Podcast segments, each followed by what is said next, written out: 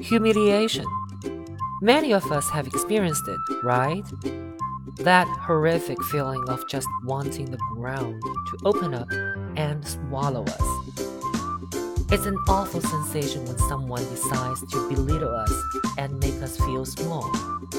But what is humiliation and how can we move on from it? Humiliation is quite often compared to the feeling of shame.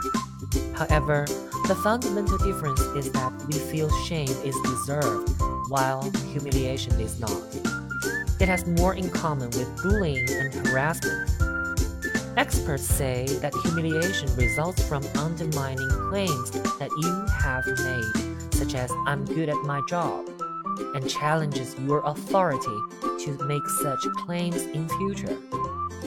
Imagine your colleague shocks you by unfairly calling you out on your work during a meeting with your boss.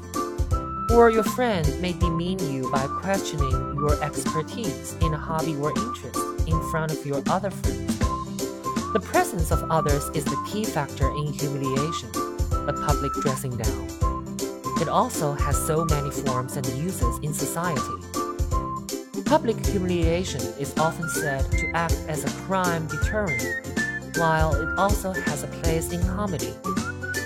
You may enjoy watching a celebrity being roasted, a humiliation designed to highlight faults for comedic effect.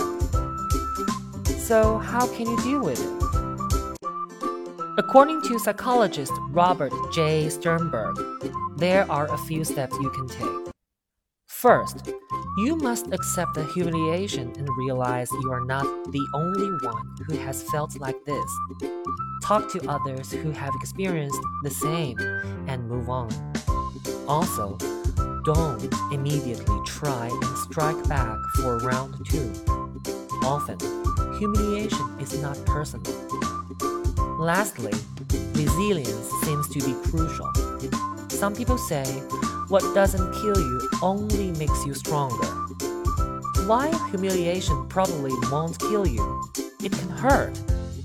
Why not use the degradation as motivation to become a better worker or learn more about that hobby or interest? It could be an opportunity to start investing more in doing something you love. That way, it may have an unexpected benefit.